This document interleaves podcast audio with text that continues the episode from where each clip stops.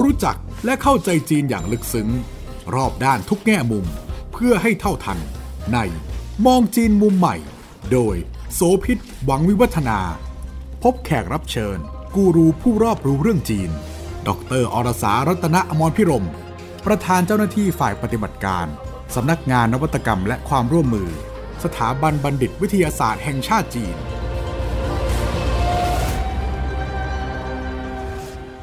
สวัสดีค่ะ รายการใน EP นี้เราเผยแพร่ครั้งแรกช่วงเวลาใกล้ ๆ กับเทศกาลสำคัญของจีนที่มีตัวตั้งต้น แต่ว่าไปไปๆมาๆแล้วทั่วโลกคนค่อนโลกก็รู้จักนะคะ นั่นก็คือเทศกาลช้อปปิ้งแห่งชาติ 11 เดือน 11 ที่มาจริงๆเป็นเรื่องราวของการมา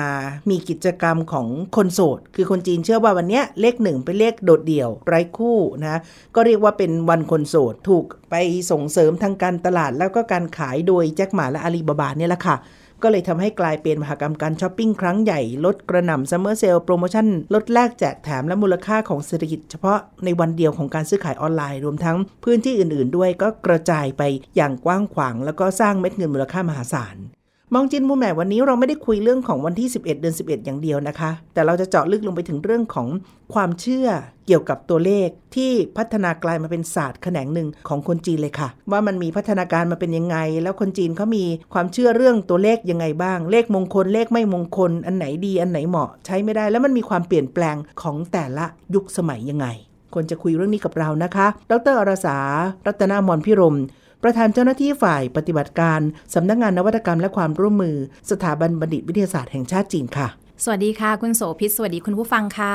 11 เดือน 11 เป็นเทศกาลคนโสด แต่ตอนนี้ไม่ว่าจะโสดหรือไม่โสดก็ช้อปปิ้งกันอย่างน่าดูเลยทีเดียว ค่ะ ที่มามาจากจีน ซึ่งเวลามีกิจกรรมเซลส์ครั้งใหญ่แบบนี้ ในโลกตะวันตกก็มีอยู่แล้วด้วย อาจารย์เล่าพัฒนาการของ 11 เดือน 11 มาให้ฟังหน่อยได้ไหมคะ ถ้าเป็น 11 เดือน 11 ในแง่ของการช้อปปิ้ง เราก็ทราบอย่างที่คุณโสพิษเกรินไปว่าเป็นมหากรรมช้อปปิ้งแห่งชาติใช่ไหมคะ แต่ทีนี้ทำไมจีนถึงได้กำหนดวันนี้ให้มันกลายเป็นวันช้อปปิ้งแห่งชาตินะคะ ก็เพราะว่า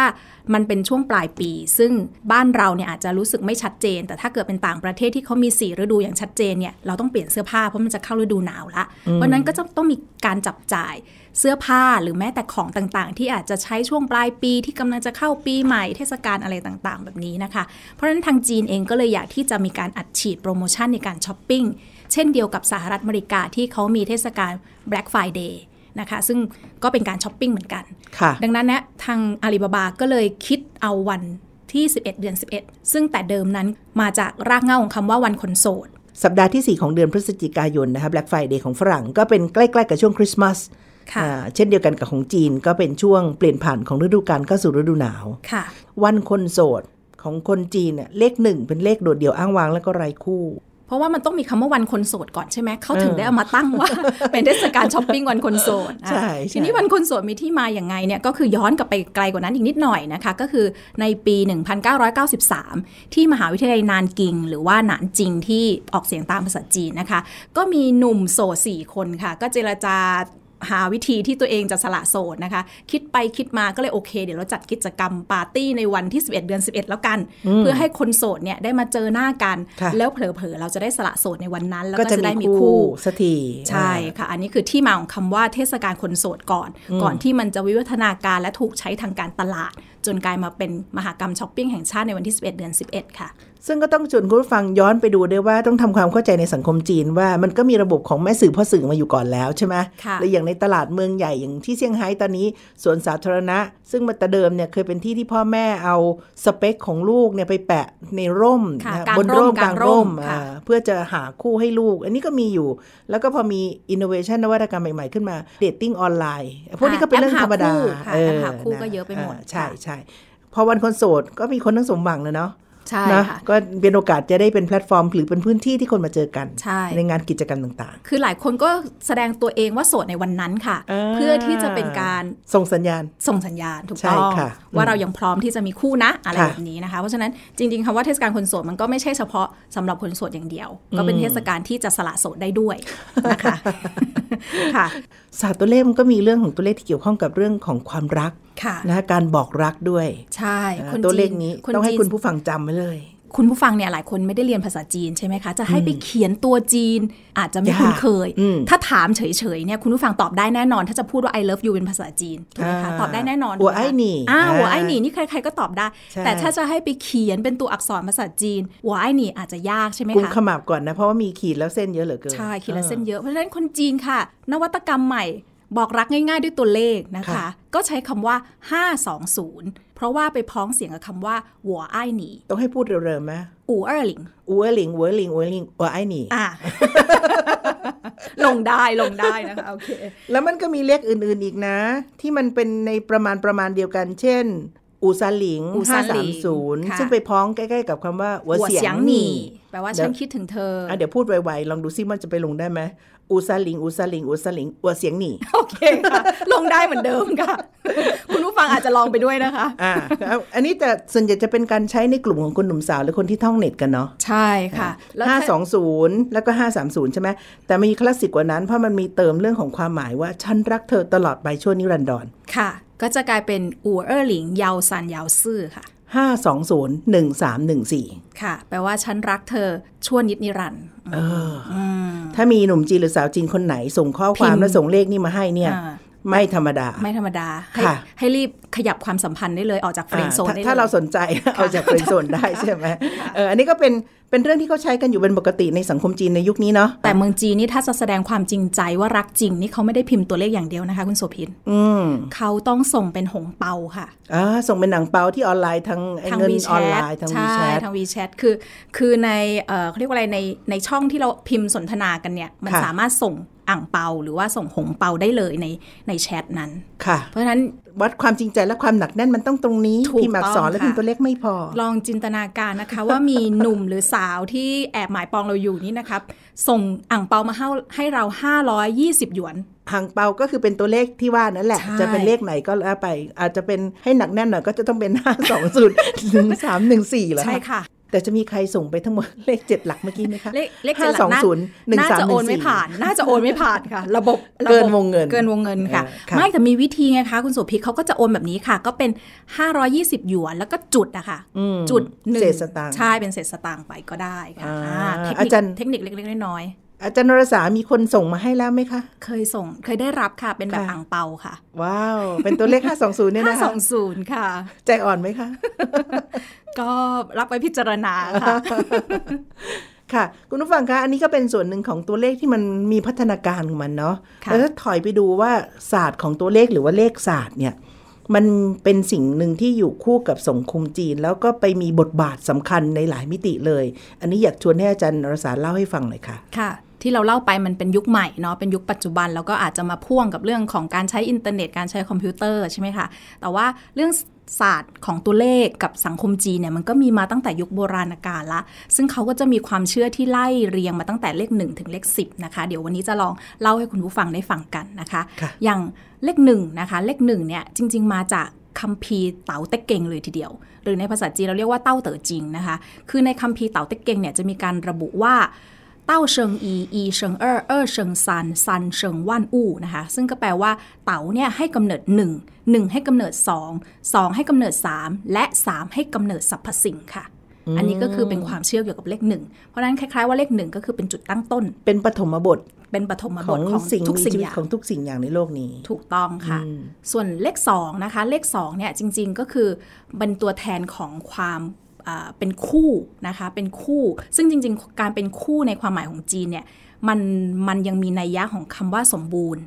อืม อ่า มันต้องมีคู่กัน หรือว่าเรื่องของหยินหยางนะคะ หยินหยางก็จะให้เห็นถึงเออสองสิ่งที่ต่างกัน แต่ว่ามันเป็นสิ่งที่คู่กันในโลกใบนี้ ก็คือความมืดความสว่างใช่ไหมคะะความดีความร้ายอย่างเงี้ย เพราะฉะนั้นเหล่าเนี้ยก็คือเหมือนเป็นสองสิ่งที่อยู่คู่กัน ซึ่งคู่ในความหมายดั้งเดิมของสังคมจีน ไม่ได้แปลว่าต้องคู่แบบ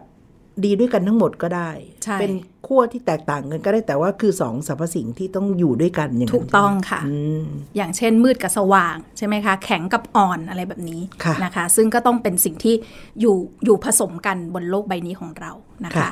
แล้วก็ 3 อย่างที่เมื่อเมื่อสักครู่บอก 3 มันย้อนไปที่ 1 คือ3เนี่ยให้กำเนิดสรรพสิ่งนะคะ เพราะฉะนั้น 3 คือต้นทางของหลายสิ่งหลายอย่างที่ดำเนินต่อไปหรือว่ามีการเพิ่มพูน มากขึ้นนะคะตัวเลข 3 ส่วนตัวเลข4นะคะส่วนตัวเลข4เนี่ยเออหลายหลายๆคนอาจจะต้องนึกไปถึงตัวอักษรจีนนิดหนึ่งนะคะถ้าสำหรับคนที่เรียนอักษรจีนนะคะก็พอจะนึกออกว่าเลข 4 ในภาษาจีนเนี่ยมันจะเป็นกรอบสี่เหลี่ยม นะคะแล้วก็มีตัวอักษรอยู่ข้างใน ซึ่งถ้าคนที่เรียนเนี่ยอาจจะรู้ว่าตัวที่อยู่ข้างในเนี่ยคือแทนคำว่าลูกหลาน อื อื ม มเพราะฉะนั้น 4 ในความเชื่อแบบจีนดั้งเดิมเนี่ยเขาหมายถึงขอบเขตบ้าน แล้วก็มีลูกหลานเต็มบ้านนะคะเพราะฉะนั้นความหมายเนี่ยมันอาจจะค่อนข้างไปในทางที่ดี ซึ่งแตกต่างจากปัจจุบัน เพราะว่าเลขสี่กลายเป็นเลขที่ไม่มงคลและคนจีนหลายคนก็ไม่อยากได้ ใช่ เพราะไปพ้องกับคำว่าสื่อที่แปลว่าตายค่ะ นอกจากนั้นสีที่บอกว่าในโบราณเนี่ยเขาไม่ได้ถือว่าเป็นคำที่เลวร้ายหรืออัปมงคลเนี่ยเพราะว่าเขายังมีนัยยะที่แทนถึงสี่ฤดูด้วย อ๋อ ร้อนร่วงหนาวผลี ค่ะ นะคะ แล้วก็ทิศทั้งสี่ อืม ตะวันออกตะวันตกเหนือใต้ใช่ไหมคะเพราะฉะนั้นตัวสี่จริงๆในในจีนโบราณเนี่ยก็อาจจะไม่ได้คำที่เป็นต้องห้ามเท่าไหร่นะคะ แล้วก็เลข5นะคะเลข5เนี่ยอาจจะมีนัยยะถึงหลายๆ อย่างที่มี5ที่มี 5 เป็นองค์ประกอบ อย่างเช่นเรื่องของธาตุทั้ง 5 ถ้าเราเอาที่เราคุ้นเคยนะ ค่ะ เรื่องธาตุทั้ง 5 คือคนจีนจะมีความเชื่อเรื่องธาตุทั้ง 5 ก็คือไม้ไฟ ดินทองน้ำนะคะอันนี้เป็นธาตุทั้ง 5 ตามความเชื่อของจีน ซึ่งจีนมองว่าจักรวาลเราเนี่ยค่ะ มีองค์ประกอบไปด้วย5ธาตุ ซึ่งมนุษย์เป็นส่วนหนึ่งของจักรวาล ดังนั้นแล้วเนี่ยมนุษย์ก็คือมีองค์ประกอบของ 5ธาตุนี้เหมือนกัน คนจีนจะมีความเชื่อเรื่องของการตั้งชื่อตัวเองอะค่ะ ตั้งชื่อที่อยู่ในภาษาจีนนะคะเขาก็จะเหมือนอ่ะถ้าบ้านเราก็คือต้องไปดูดวงใช่ไหมแล้วเกิ ด เราตกฟ้าก เลิก เมื่อตไหร่ กฟาก อ่า อ่า เราตกฟ้าก Wonder เมื่อไหร่ Pico อะไรยังไง ของจีนก็คล้าย ๆ กันค่ะ เขาก็จะมีลักษณะนี้ ดูแล้วเขาก็จะดูว่าเด็กคนเนี้ยขาดธาตุอะไร อืม อ่าแล้วเขาจะไป เติม เพิ่มในชื่อถูกต้องค่ะ อย่างชื่อสมมุติเราเป็นคนขาดธาตุไม้อย่างเงี้ยค่ะ ชื่อของเราเนี่ยก็มีโอกาสที่จะมีองค์ประกอบจากตัวอักษรที่แทนไม้ อืม ก็คือมู่ หรือว่า อืม หลินอะไรแบบเนี้ยค่ะ ค่ะ ถ้าเราขาดน้ำเราก็อาจจะมีชื่อที่มีองค์ประกอบของตัวอักษรที่แทนคำว่าน้ำ ค่ะ นะคะอันนี้ก็เป็นการประยุกต์ใช้ตามหลักที่ว่ามาถึงเลข 6 นะคะ เลข 6 เนี่ยจีนก็มองว่าเป็น 2 เท่าของ 3 เมื่อกี้เราบอกแล้วว่า 3 คือสรรพสิ่งใช่ไหมเพราะฉะนั้นคูณสรรพสิ่งเข้าไปอีกนะคะ ก็คือแบบเป็นอะไรที่ดีงาม สมบูรณ์พร้อม รุ่งเรือง แตกแขนง ขยาย ขยายออกไปได้นะคะ ค่ะ ในขณะเดียวกันก็ยังหมายถึงเรื่องของความราบรื่น สงบสุข รุ่งเรืองนะคะ เพราะว่าภาษาจีนมันจะมีคำว่าลิ้วลิ้วต้าชุนนะคะลิ้วลิ้วต้าชุนลิ้วลิ้วก็คือแปลว่าหก หก นะคะ หก ลิ้ว หก ลิ้วต้าชุนก็คือแปลว่าทุกสิ่งเนี่ยมันราบรื่น อืม นะคะ ราบรื่นจริง ๆ มันมีนัยยะของคำว่าสำเร็จด้วย เป็นคำที่จะไปใช้ในการอวยพรได้ไหม ถูกต้อง เลี้ยว ค่ะ เลี้ยวตาชื่น ใต้ได้ค่ะ แล้วสมัยนี้ก็ยังใช้ตัวริ้วริ้วริ้วเนี่ยเป็นเรื่องของการกดไลค์ด้วย ต่อไปเลข 7 ก็มีแทนหลายสิ่งหลายอย่างมากนะคะ ในโบราณเนี่ยเขาถือว่าเป็นตัวเลขที่มีความลี้ลับอยู่นะคะ มันจะแทนเรื่องของดวงดาวทั้ง 7 อืม นะคะแล้วก็แทนเรื่องของอารมณ์ความรู้สึกของมนุษย์ของไทยเราอาจจะคุ้นเคยคำว่ารักโลภ โกรธหลง ใช่ไหมคะ ก็จะมี 4 อย่าง แต่จีนเนี่ยแบ่งเป็น 7 อย่างนะคะ ก็คือแบ่งไปด้วยเรื่องของการชอบ ความโกรธ ความโศกเศร้านะคะความหวาดกลัว ความรัก ความเกลียด แล้วก็ความปรารถนานะคะอันนี้จะเป็นการแบ่งตามอารมณ์ 7 อย่าง ค่ะ ของความเชื่อจีน นอกจากนั้นแล้วเนี่ยเลข 7 ยังเป็นสัญลักษณ์ของอย่างอื่นด้วยอย่างเช่น รุ้งมี 7 สี เขาบอกว่าเสียงก็คือแบ่งได้เป็น7 7โท เจ็ น ดโทน ใช่ค่ะ เจ็ดระดับ นอกจากนั้นนะคะก็ยังมีเรื่องของเทศกาลชีซีก็คือวันที่ 7 เดือน 7 นะคะ ชีซีนี่เป็นเทศกาลที่โด่งดังเรียกว่าเป็นวาเลนไทน์ของจีนก็แล้วกันเนาะเพราะมีตำนานเรื่องเล่าเป็นรักที่ต้องพลัดพรากรักที่มีอุปสรรคขวากหนามระหว่างหนุ่มเลี้ยงบัว กับสาวทอผ้า ที่ต้องจากกันไปแล้วก็เป็นโอกาสเดียวแค่หนึ่งครั้งต่อปีเท่านั้นที่ดวงดาวซึ่งเป็นเสมือนตัวแทนจะได้โคจรมาเจอกัน ก็เป็นส่วนหนึ่งของการที่ถูกเอามาใช้ประโยชน์ในเรื่องของเลขสามวันที่ ใช่ เจ็ดเดือนเจ็ดตามปฏิทินจีน ค่ะ เพราะฉะนั้นก็เป็นเรื่องของเลข 7 แต่ว่าในเลข7เนี่ยค่ะสำหรับความเชื่อจีนโบราณอาจจะมีเรื่องที่อ่าไม่ค่อยดีอยู่นิดหน่อยก็คือ 7 วันเนี่ยเป็นเรื่องของวันไว้ทุกข์เวลามีใครเสียเนี่ยเราจะต้องไว้ทุกข์7วัน ค่ะ แล้วก็ถ้าบางที่เคร่งครัดหน่อยก็คือ 77 ก็คือชีซีเหมือนกันเนี่ยแหละค่ะก็คือ 7 กับ7เนี่ยค่ะก็คือ 77 เป็น 49 ก็คือแปลว่าต้องไว้ทุกข์ถึง 49 วัน เอ๊ะนี่กลายเป็นธรรมเนียมที่สืบทอดมาสำหรับการไว้ทุกข์ที่ก็ยังอยู่ในสังคมไทยอยู่จำนวนหนึ่งด้วย แล้วก็หลายชาติที่มีคนที่มีเชื้อสายจีนอยู่ใช่ไหมคะ ค่ะ ไว้ทุกข์ ใช่ 49 วัน แล้วแต่คนไทย แต่ ก็ ขั้ จะ น เป็นไว้ทุกข์50 วันกับร้อยวัน ค่ะ ของจีนเนี่ยเขาก็จะนับที่ 7 วัน 7 วันเป็นเหมือนขั้นต่ำนะคะขั้นต่ำแล้วก็นับบวกไปกี่เท่ากี่ ด้วย เท่า การ แล้ว คู แต่ ณ เรา เจ็ด ใช่ค่ะ อ่า ใช่ ค่ะ ค่ะอันนี่ก็เป็นเรื่องเกี่ยวกับเลข7นะคะส่วนเลข8นะคะเลข8เนี่ยจริง ๆ ตามจีนโบราณนี้ไม่ค่อยดีนะคะเพราะว่าถ้าใครเขียนเลข 8 เป็นในภาษาไทยก็คือปาเนี่ยอ่ามันจะเป็นเพียกับหน้านะคะก็คือเหมือนระระฆังคว่ อืม ำแต่ว่าระฆังอันเนี้ยปากเปิดอยู่เปรียบเทียบ ด้าน ใหม่ หัวด้าน ภูเข บน ภูเขาไฟได้ไหมคะคุณ ผู้เขา สุพิษ เอ่อผู้เขาตัดหัว อ่าภูเขาแล้วตัดหัวแล้วกันเนาะ เออ เพราะฉะนั้นจะเห็นว่าไอ้สองขีดเนี่ยมันไม่ชนกัน ค่ะ มันก็เลยเป็นสัญลักษณ์ของการพัดพราก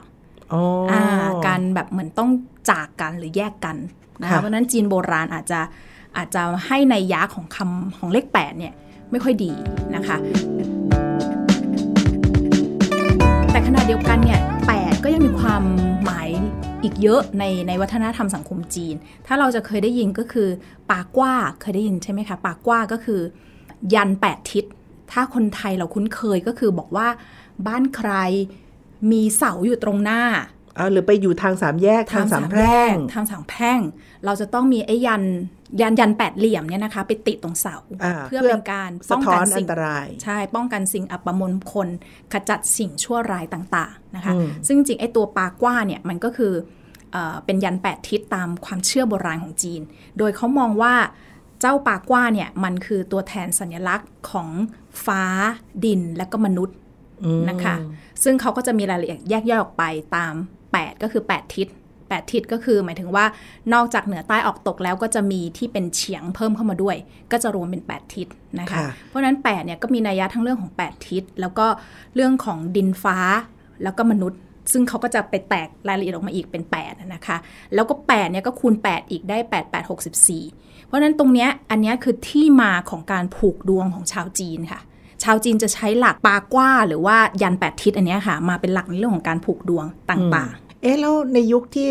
เลขแปดไปเชื่อมโยงกับอย่างเช่นแปดเซียน ๆ ใช่ใช่ แปด ค่ะ เทพอสูรมังกรฟ้าหรือว่านางฟ้าแปดองค์หรืออะไรต่างๆเนี่ยมันจะเป็น ถูกต้อง ยุคโบราณนั้นด้วยไหมคะหรือ ใช่ เป็นยุค ค่ะ สมัยใหม่ มาจากความเชื่อเดียวกันก็คือของเลข 8 ที่ว่าที่ว่ามีความเกี่ยวข้องกับวัฒนธรรมจีนในหลายเรื่อง อ๋อ ก็ ที่เป็น แปด ฟ้าดิ เซีย นแล้วก็คนแปดเซียนที่ว่านั้น ใช่ ก็ยัง ค่ะ เป็นความหมายเชิงบวกนะคะ ถ้ามองในมิตินี้ อ่าถ้ามอง ใช่ ใน ไหม มิตินี้แต่ว่า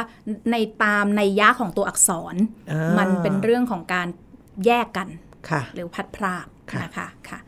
เอาละค่ะมาที่เลข 9 บ้างเลข 9 นี่อาจจะทุกคนพอเดาได้เนาะเพราะมันใกล้เคียงกับภาษาไทย คือภาษาไทยเราเนี่ยคำว่า 9 คือหมายถึงก้าวหน้า ก้าวหน้า อ่าเจริญรุ่งเรืองใช่ไหมคะ ค่ะ แต่ของจีนเนี่ยมันมาจากคำว่าจิ๋วนะคะจิ๋วเนี่ยมันจะไปพร้องเสียงกับคำว่าจิ๋วที่แปลว่ายืนยาว ยืนนาน อืม นะคะเพราะฉะนั้นโดยนัยยะของเลข9เนี่ยก็จะหมายถึง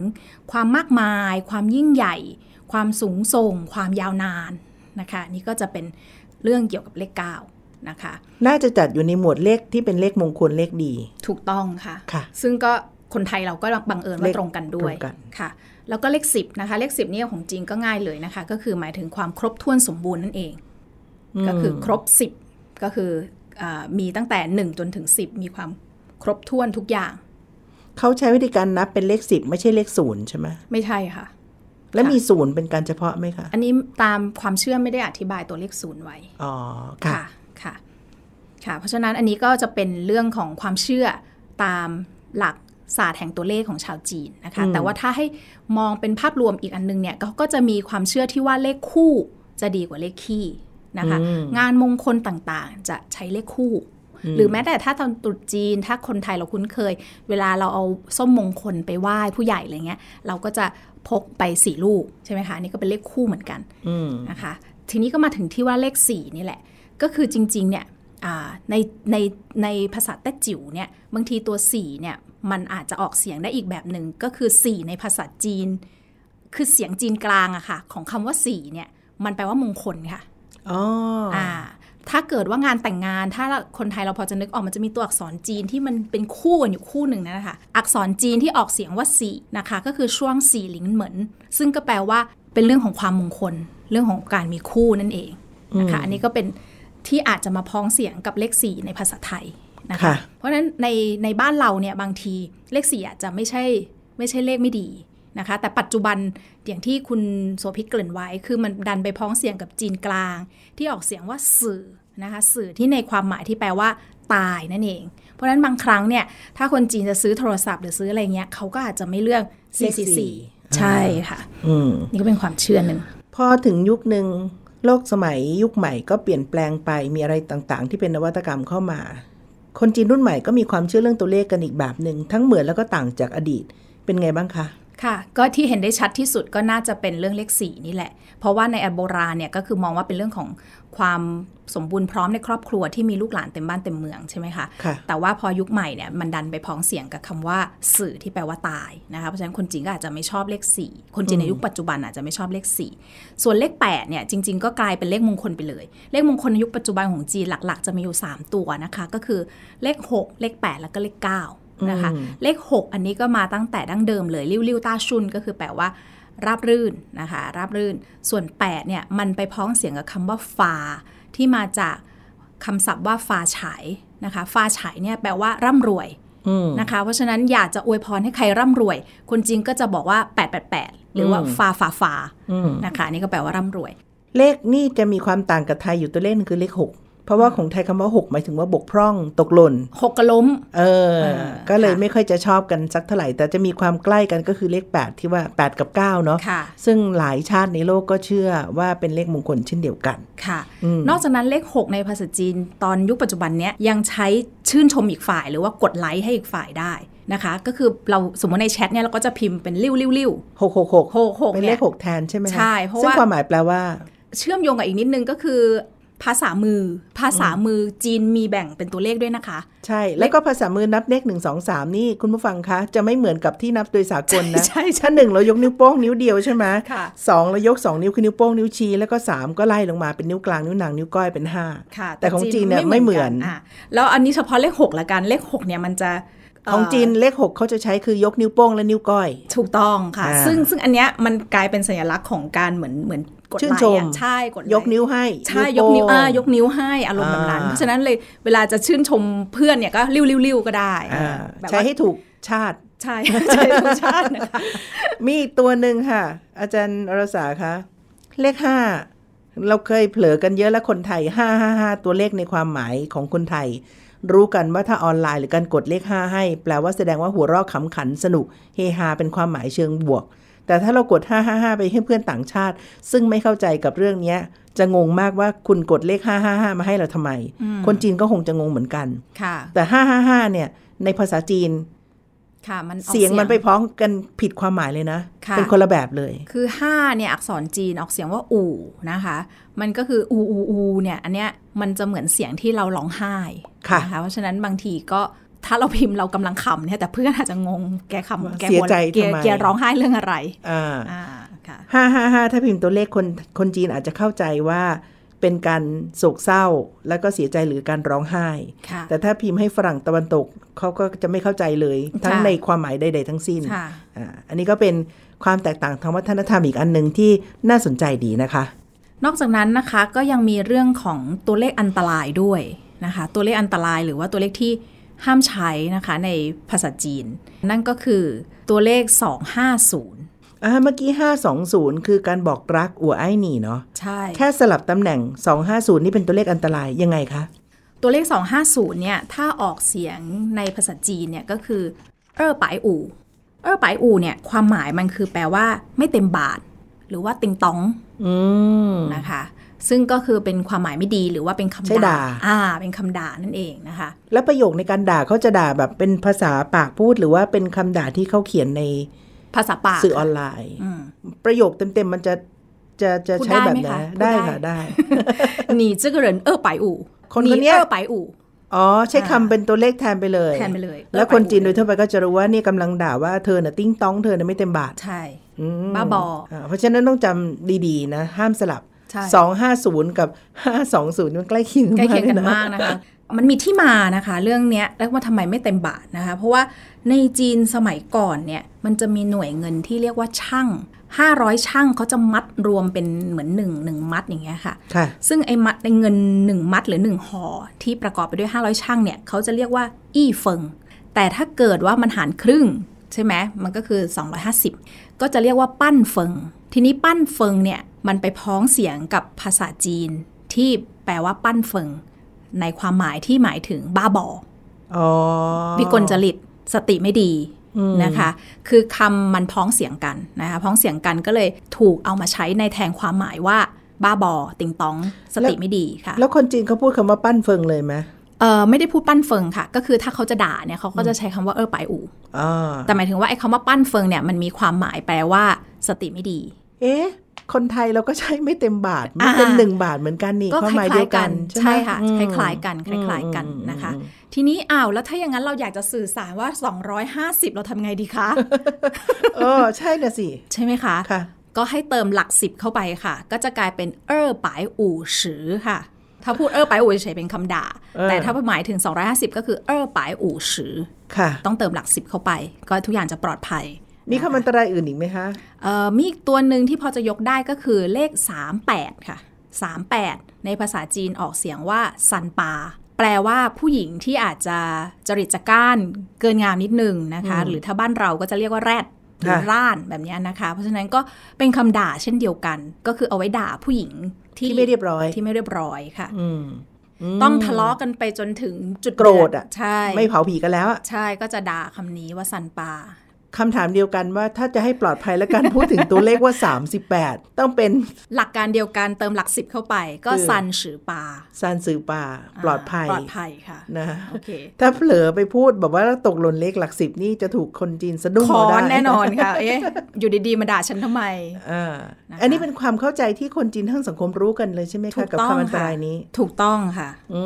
ม เพราะฉะนั้นก็ระวังแล้วกันสำหรับคนไทยเราที่บางท่านก็เรียนภาษาจีนใช่ไหมคะ บางท่านก็ไปเที่ยวเมืองจีน อืมศาสตร์เรื่องตัวเลขน่าสนใจมากค่ะคุณผู้ฟัง และอย่างที่บอกว่า ตอนนี้มันถูกไปพ่วงโยงเป็นส่วนหนึ่งของชีวิต ทั้งในหน้าที่การงานและเรื่องส่วนตัวอ่ะและแม้กระทั่งเรื่องของการสื่อสารเรื่องความรักเนาะ ค่ะ อย่างเลข 8 เนี่ยจะรู้ว่าถูกใช้เยอะในกิจการการงาน การอวยพร การเปิดตัวธุรกิจใหม่ ความรุ่งเรืองความเจริญใช่ไหมคะ ค่ะ รวมทั้งเวลาซื้อมือถือ อ่า ซื้อซื้อซิมใหม่นะคะ บางทีบางบางค่ายบางยี่ห้อในจีนนะคะก็ก็คล้ายๆบ้านเรานะคะ คือเขาของเขาอาจจะไม่ถึงของเราที่ว่าต้องมาบวกกัน แล้วลงท้ายด้วยอะไรอะไรอย่างเงี้ยนะคะ แต่ว่าเขาก็จะมีหมวดเหมือนกันว่าเออหมวดนี้เพื่อการเจริญรุ่งเรืองทางหน้าที่การงาน หมวดนี้เอ่อจะดีในเรื่องความรักอะไรอย่างเงี้ยค่ะหมวดนี้ดีเรื่องการเรียนอะไรอย่างเงี้ยบาง มัน ที ถูกเอาไป จะ ข มี ยับราคาด้วยไหมคะ ถูกต้องค่ะ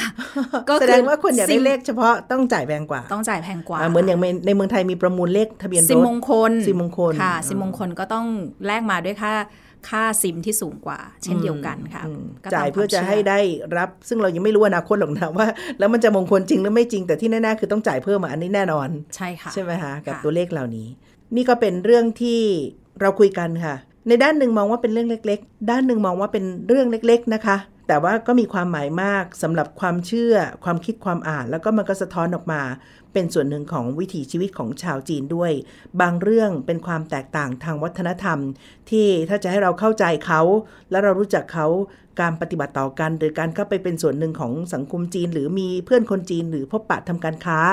รู้ธรรมเนียมไว้ไม่เสียหาย แล้วก็จะทำให้ได้รับความชื่นชมกับได้รับความนิยมเพิ่มมากขึ้น ถ้าเกิดว่าเราเข้าใจเขาเหมือนบ้านเมืองเขาเป็นอย่างไร แล้วเรารู้ธรรมเนียมก็ดี เช่นเดียวกันเขามาบ้านเราเขาก็ต้องมาเรียนรู้ความแตกต่างและความคิดความเชื่อของบ้านเราเพื่อให้ปฏิบัติได้ถูกต้องด้วยนะคะ นี่เป็นเรื่องที่เราคุยกันวันนี้ค่ะ ศาสตร์ตัวเลขกับความเชื่อของชาวจีน ดรอรสา รัตนอมรพิรม ประธานเจ้าหน้าที่ฝ่ายปฏิบัติการ สำนักงานนวัตกรรมและความร่วมมือ สถาบันบัณฑิตวิทยาศาสตร์แห่งชาติจีน และดิฉันโสภิตบังวิวัฒนา ส่งท้ายรายการวันนี้ด้วยเพลงที่เกี่ยวข้องกับเรื่องที่เราคุยกันศาสตร์ของตัวเลขกับความเชื่อคนจีนรุ่นใหม่นะคะ เพลงอีอรซานอัวไอหนีจากซิลเลอร์เฉินฟูเราสองคนลาแล้วนะคะ สวัสดีค่ะ สวัสดีค่ะ 세진 일자 백도 사랑해요 심화요의 무신 태도 ติดตามฟังรายการมองจีนมุมใหม่ ได้ทางเว็บไซต์และแอปพลิเคชันไทย PBS Podcast